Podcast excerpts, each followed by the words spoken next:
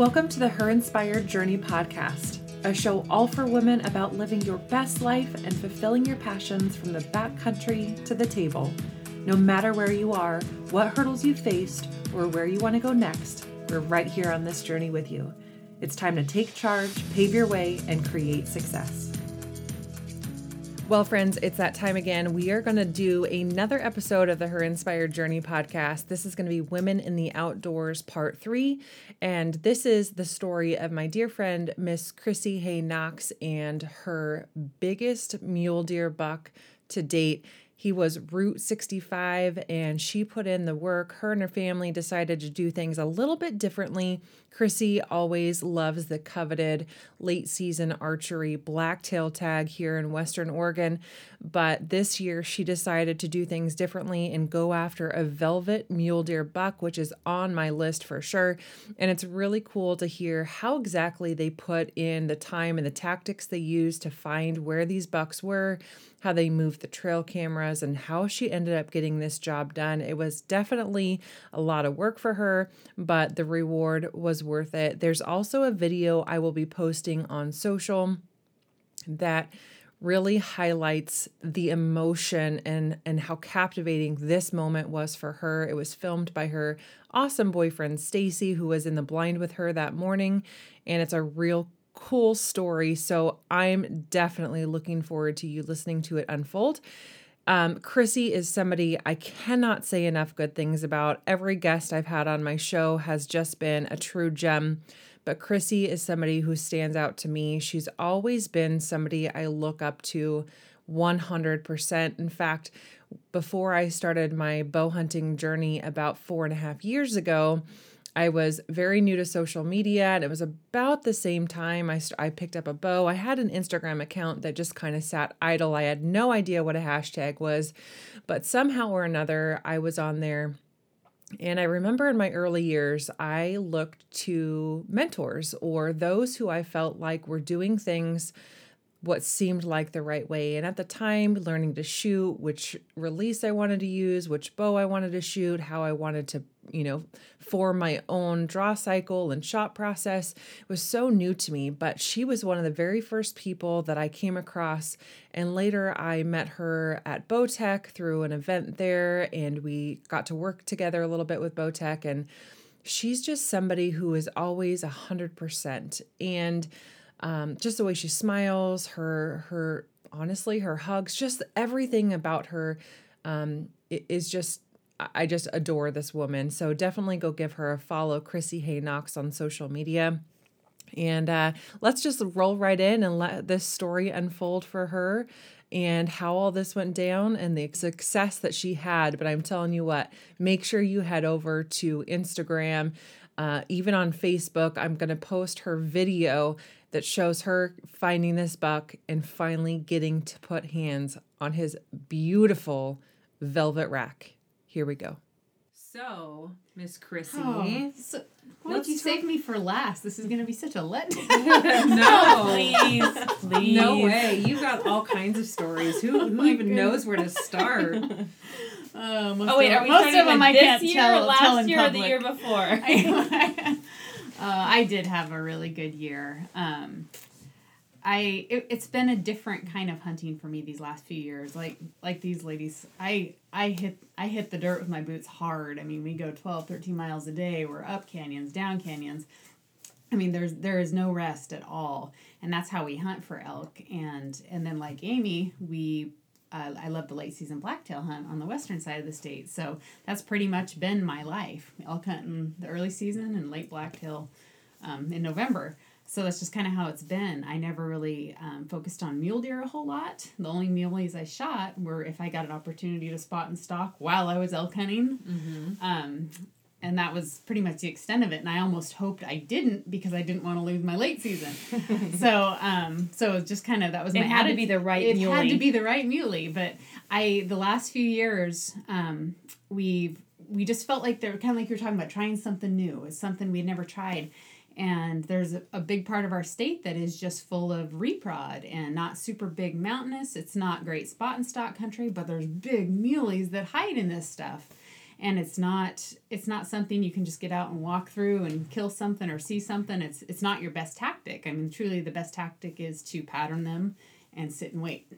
And i just it was something that took me a long time to get my mind wrapped around like can i hunt this way? But i'm gonna try it. I want to mm-hmm. at least try. I want to see what this is all about because i see these guys shooting these big velvet muleys all the time. It's like okay i, I want to do this.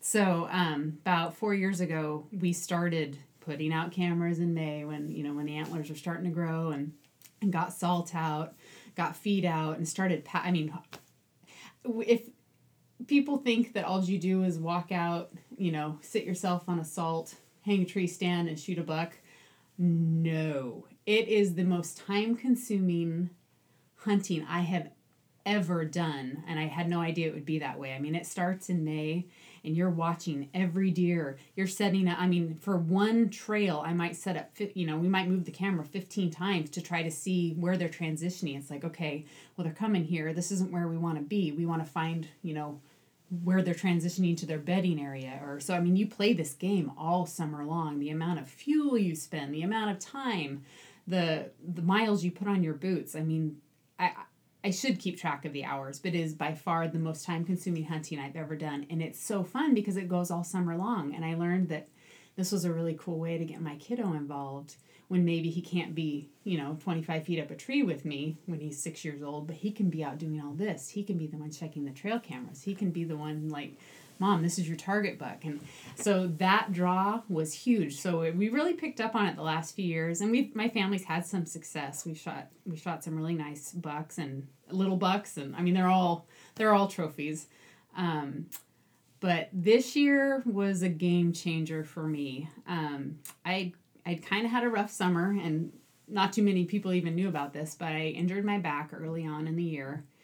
And was unable to do a whole lot. I couldn't shoot. I hadn't shot my bow all summer. Um, I hadn't been able to run. I hadn't been able to do anything I normally do. I could hardly even work.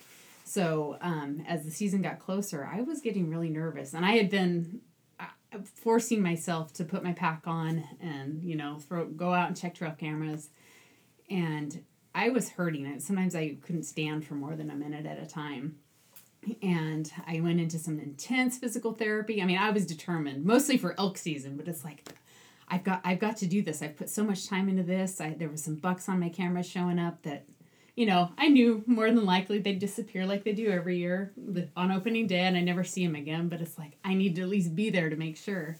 So um, as the like the last two weeks before the season started, um, by the grace of God, I started feeling better and I was able to go out. We hung tree stands, we put out blinds, and these were all last minute. I mean, some of these were like the week before, which is something we never do. We try to have all our stuff out two or three weeks at least ahead of time. So it really felt like, oh my gosh, this, we're not doing this right. So that you know, this is all wrong. Is, this is all wrong, which means it's gonna go right, right? Um, so, but we did it. I'm like, we got to try. We got to try. So, um, we got several tree stands set up and we had some good bucks coming in, but they were starting to taper off. And um, t- two or three days before the season, we went and checked cameras one more time and had had to make the decision, kind of like you were talking about with having too many choices. It's like, oh my gosh, if I pick the wrong the wrong camera to sit and this one shows up over here, you know, you're always playing that game with yourself. So finally, I just made the decision. I'm gonna sit here I just feel it in my bones. I'd had a really nice, um, started out as a five by five coming in, and he was beautiful and he was fairly consistent. I'm not, he wasn't super patternable, but he was just a cool buck. And as the season went on, he became a six by five. And it was actually my son that told me I had to shoot that buck. Mom, you have to shoot that buck. And I am not a picky Did he person. name the buck? We named it Route 65. we did. And uh, and he and he told me he's like, "Mom, you have to shoot that buck. It's the only one you can shoot." I'm like, "Buddy." I'm like, I am not a picky hunter. I mean, I'm I'm a meat hunter too, and I just love. I mean, I get literally as excited over a little forky as I do a nice four by four. I truly do. I mean, I'm shaking in my boots, crying. It doesn't matter what it is. So I said, "How or about a turkey or a turkey?" Any yeah, Amy's seen that a few times. and uh, so I said, how about you know, there's some there's some nice threes coming in. Can can mom shoot a three point? He's like, sure, sure, I guess, but I really want you to shoot Route 65. I said, oh my gosh, please, you know, come on, God, throw me a bone here. So um, opening morning, um, my boyfriend Stacy and I went out to, and we actually ended up having to set up a blind. I prefer a tree stand just because you can see more. Um, because you can't, you know, you're over there in that pummy dirt, you can't hear them mm-hmm. coming in a lot. So I like to be able to see stuff. I like to get my scent off the ground, and it just wasn't an option. There were no trees where I needed to be sitting. Um, but we went out anyway, and we went out super early. We wanted to let our scent settle. We took a big, long, sweeping circle around around the whole area to get into our stand, and um, I just remember sitting there in the dark. We were there for like two hours before it got light, just letting things settle. And I just remember thinking about Jesse. He was back at camp with my parents. All of our kids were there. All the parents were out hunting. And I'm like, oh, he just never been with me when I shot him. It, pretty much anything. He's never been that close by when I've shot a deer. And I said, oh, I just I just remember praying, just, just please, just let let today be the day because he's here. He's so excited about this. Like just just let something happen. I want him to experience this. So after first light, heard just a noise off to my right, and I was kind of positioned where I could see better. Stacy was tucked back in the corner of the blind, mostly just to try to film or, or help me. Um, and I kind of just barely, I just wanted to see what it was, and I could see one side of a four point. And I'm like, oh. So I kind of tucked back a little bit, and I was like, it's, and it's a four point we've been watching, so I was trying to tell him what was going on, and and lean forward again, just trying to see. And he's he's not watching us, but he knows something's off. He's he wouldn't come down the trail any further. How close was he? Oh, 18, 19 yards probably. Mm-hmm. He was just in front of he's a twenty yard tree. Yeah, yeah. he knew he yeah he knew something wasn't right. And about the third time, I was just trying to cap just look far enough to see if I could see his time to try to get myself positioned. He was gone. I'm like, oh, I'm like that was my shot. I'm like, did he hear us? Did he smell us? You know, do you just sense us what you know, and and a lot of times that's your only shot. I mean, anybody that you've yeah. done it, it's like that was it. That was it. I could sit here for the next 28 days and I'm never ever gonna get that shot again. So I really it was like my season's over. And uh, I never will I'm done. so we sat there and and uh, Stacy cheered me up a little bit. He's like, it's okay. There, you know, there's lots of bucks coming in. And it wasn't 15 minutes later that it became blatantly obvious why I didn't get a shot at that four point because all of a sudden there were bucks just coming one after the other down the trail. First a little forky, then a three point. I'm like, okay, now we're talking. I'm like, I'll shoot that one. And this a, a second three point actually crossed right in front of the blind. He was like six yards. And so he was just standing there, and behind him, I see just antlers coming. I'm like, oh, I don't know which buck that is, but it's big. And about this time, the three point moved out of the way, and the big buck turned his head, and I could see that telltale little fork that that six by five had. And I just remember looking. it was like the second coming. I looked at Stacy and like, it's him. because your eyes were this big. And he was probably like 35 yards, and he was just kind of circling around the other bucks, doing what he does. And honestly, I never in a million years thought I was going to get a shot at him. There were six bucks there small, medium, but they, they were just one after the other down the trail. They were crossing in front of each other. I'm like, okay, there's no way I'm going to get a shot, but we're looking at him in person. We never, ever get to actually see these bucks we watch for months and months.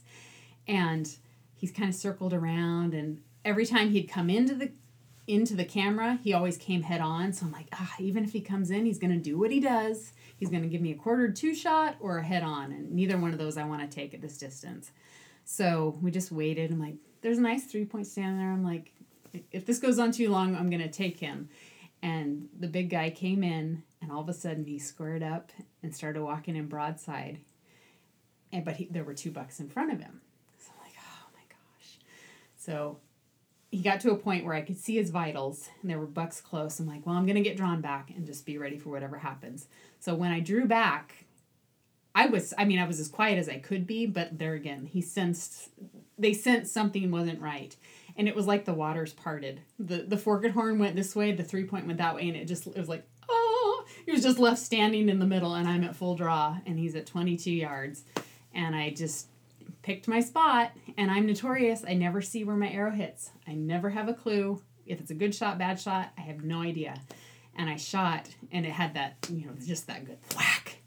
And uh, even Stacy couldn't see because he had been trying to tuck himself up in the blind just to stay out of view because that one buck was still standing there at six yards off to the side. So he was he's like he had he was trying to film it with his phone, but he's like he got his head back here. He's like I didn't see anything, and I said it should, it felt really really good. And I said I put my top pin on him, and he ended up being twenty two yards. So I'm like, ah. then you start second guessing yourself. Mm. I'm like, oh, could that two yards make the difference? Did I drop my shoulder? You know I'm like, the shot felt really good and it sounded good, and he, he looked hit, and and uh, it was the longest hour of my entire oh of my entire life, and uh, as we we went ahead and got out, we gave him we gave him almost a full hour because it was cold that morning. It was first light, and I wanted to be sure. And as we walked up to where my, you know, where I shot, it was instant, instant blood. I'm like, oh my gosh! and it was it was good blood. There was no arrow, but there there was bubbles on everything. And so at, at this point, I started calling. I started calling. My, my poor brother was in his in a tree stand, and I'm like, I have to FaceTime him. I'm like, so I FaceTimed him. He's like, hello. my favorite kind of FaceTime. Uh, he's like, I'm like, I think I did it. he's like, you're kidding. He's like, I'm coming. So um so it was actually pretty cool. Normally I I like to, you know, wait for the party to get there and we'll do the tracking together. But this one, there was just something about it that I needed to just find this buck on my own. I needed Stacy was with me, but I needed to find this buck. So we went ahead and tracked it. And anybody who's seen the video on social media, I literally bawled like a baby. I cried like a baby when I saw him laying in this big patch of reprod and you could just see his antlers sticking up and he literally got bigger when he was on the ground. And it was it, it was just one of those moments where I I couldn't wait to call my son. I couldn't wait you know, to show him buddy, you get to be a part of this, and you know this, and this is the most amazing thing. Guess what, mommy shot Route sixty five, and I got to Facetime him, and he got to see the buck, and he got to count all the points, and when when we walked up. I walked back to the truck because he wanted to be a part of it all. He said, mm-hmm. "Can can you wait for me? Can you wait for me to do to quarter it up?" And we were a mile and a half, two miles in. I mean, it wasn't a short walk, but my dad brought him all the way out, and by then my brother and my sister in law were out by the trucks. So we all walked in together as a family, and I let Jesse follow the blood trail in. Um, and he got to be a part of all of it. He got to do all the pictures. He got to um, help cut off the backstrap. He packed the entire, he packed both backstraps and the tenderloin out by himself uphill. Um, and and it was just his little face was just like, Mom, we we we got Route 65. Yeah. We got yes, him. Yes. We got him. I told you you could do it. And it was like, yes, you did, buddy. Yes, you did. So hopefully next year we don't have like some Mondo 9 by 8 on. He's like, you're going to shoot that one. You can't shoot anything I don't know if we'll, I, had I don't know if we'll be able to do this again, but this is an awesome memory. So, um, so yeah, just having him there for that day literally made it 10 times better but he he was a really cool he's a really cool buck he's got six on the right side and definitely my buck of a lifetime i don't intend or expect to ever shoot anything bigger and i i can die completely happy with that muley uh, and he was in perfect velvet which was super cool they're hard to pack out that way. Now mm-hmm. that I've killed a velvet muley, I never want to do it again. I want them to go hard horned because they're a lot easier to get out intact. But he is a really beautiful buck and uh, definitely at the taxidermist. So, but yeah, that one, that that's going to be a story Jesse and I have forever. And like you said, that's one of those moments is a teaching moment, you know, that I want him to take with him and say, my mom did this, you know. I respect the heck out of that and you know, I want to raise daughters to do that. I want I want to let my future wife know that she can do this, you know. So I being a mom of boys, like you are and, and you and being a mom of girls it's like we have two sides of the fence that we're trying to raise for the same purpose to take away that stigma of being, you know, mm-hmm. a female hunter. And I, I feel like that was a huge start for him. He's eight now, so it was just a, it, it was an eye opener for me, and it was definitely a turning point for him to see that whole process happen. So. Well, and he's been there and been a part of so many things. He at has. least the aftermath of that. Exactly. Seen you bring him exactly. home, and I've seen your guys' picture where he, you know, he'll get his little toy gun out and he's got his little turkey yes. or whatever it is, yes. and you know, so he's being a part of that. But this sounds like this, it was like the next level. This was his, and and he was a part of the before. You yeah, know, I mean, he he was our camera checker. He was the one. He'd be the first one to plug it into the phone and tell us all, "Oh yeah, that." That four by three was back on this day. He's here every three days. I mean, so he got into the actual scouting part of it. So he owned. He he yeah. had ownership mm-hmm. in that buck. It truly was a family buck. And like I said, he said we. That was the. I mean, this is the best thing he possibly could have said. Not you got him. We got him, mom. We got this. We got Route sixty five. I'm like, yes, we did, buddy. Yes, we did. He's as much yours as he is mine. So that's so cool. Yeah, it was awesome. So cool. I really, really love how Chrissy talks about the process of, you know, looking into putting up cameras and figuring out where these deer were traveling, finding those really important transition areas, getting into their bedding spots. And this is something I want to cover in full detail um, from an industry pro here before too long is the tactics that you can use when using game cams. Trail cams can be so important and, you know, of course, I hunted years like many of us did without ever using cameras. And, you know, then you started to get into it, and it just brings so much more life to the hunt, even on the days or in the hunts or in the areas that you feel like, gosh, well, I don't see that much sign.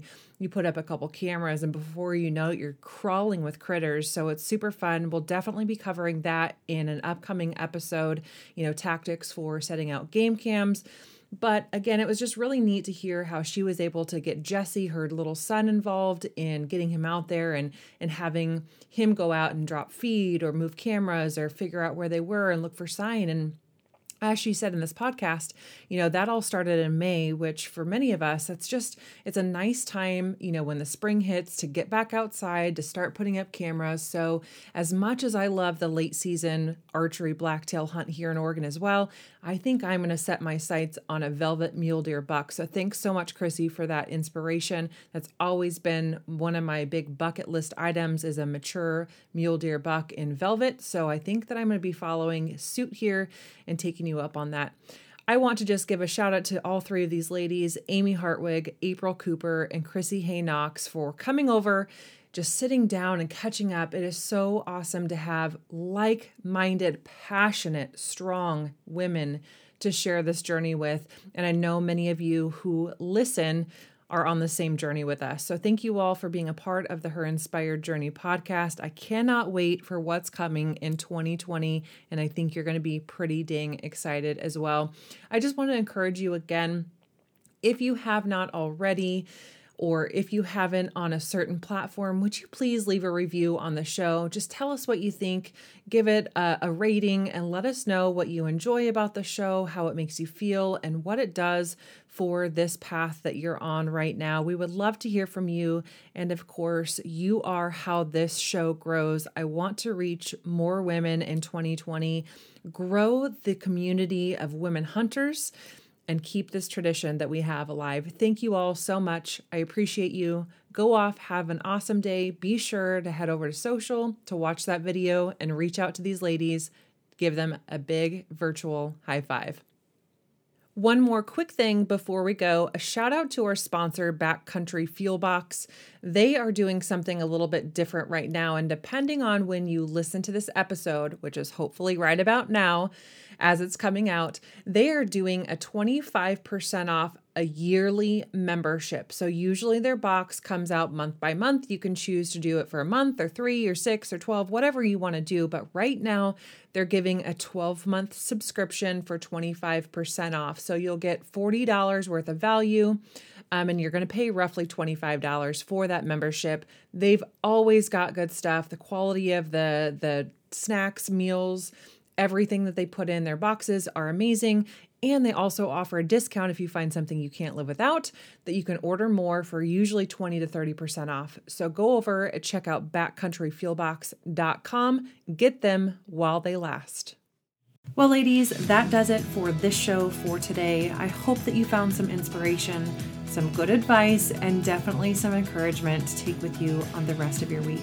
I'm already looking forward to coming back next week and giving you some more insight, some inspiration, and some tips on how to navigate your best life. Please be sure to hit the subscribe button and leave a review. Your feedback is so important to me. I would love to know the questions that you have, any topics or ideas, and your feedback. You are so valuable to me, and I really appreciate you taking the time to leave the review and subscribe to the show.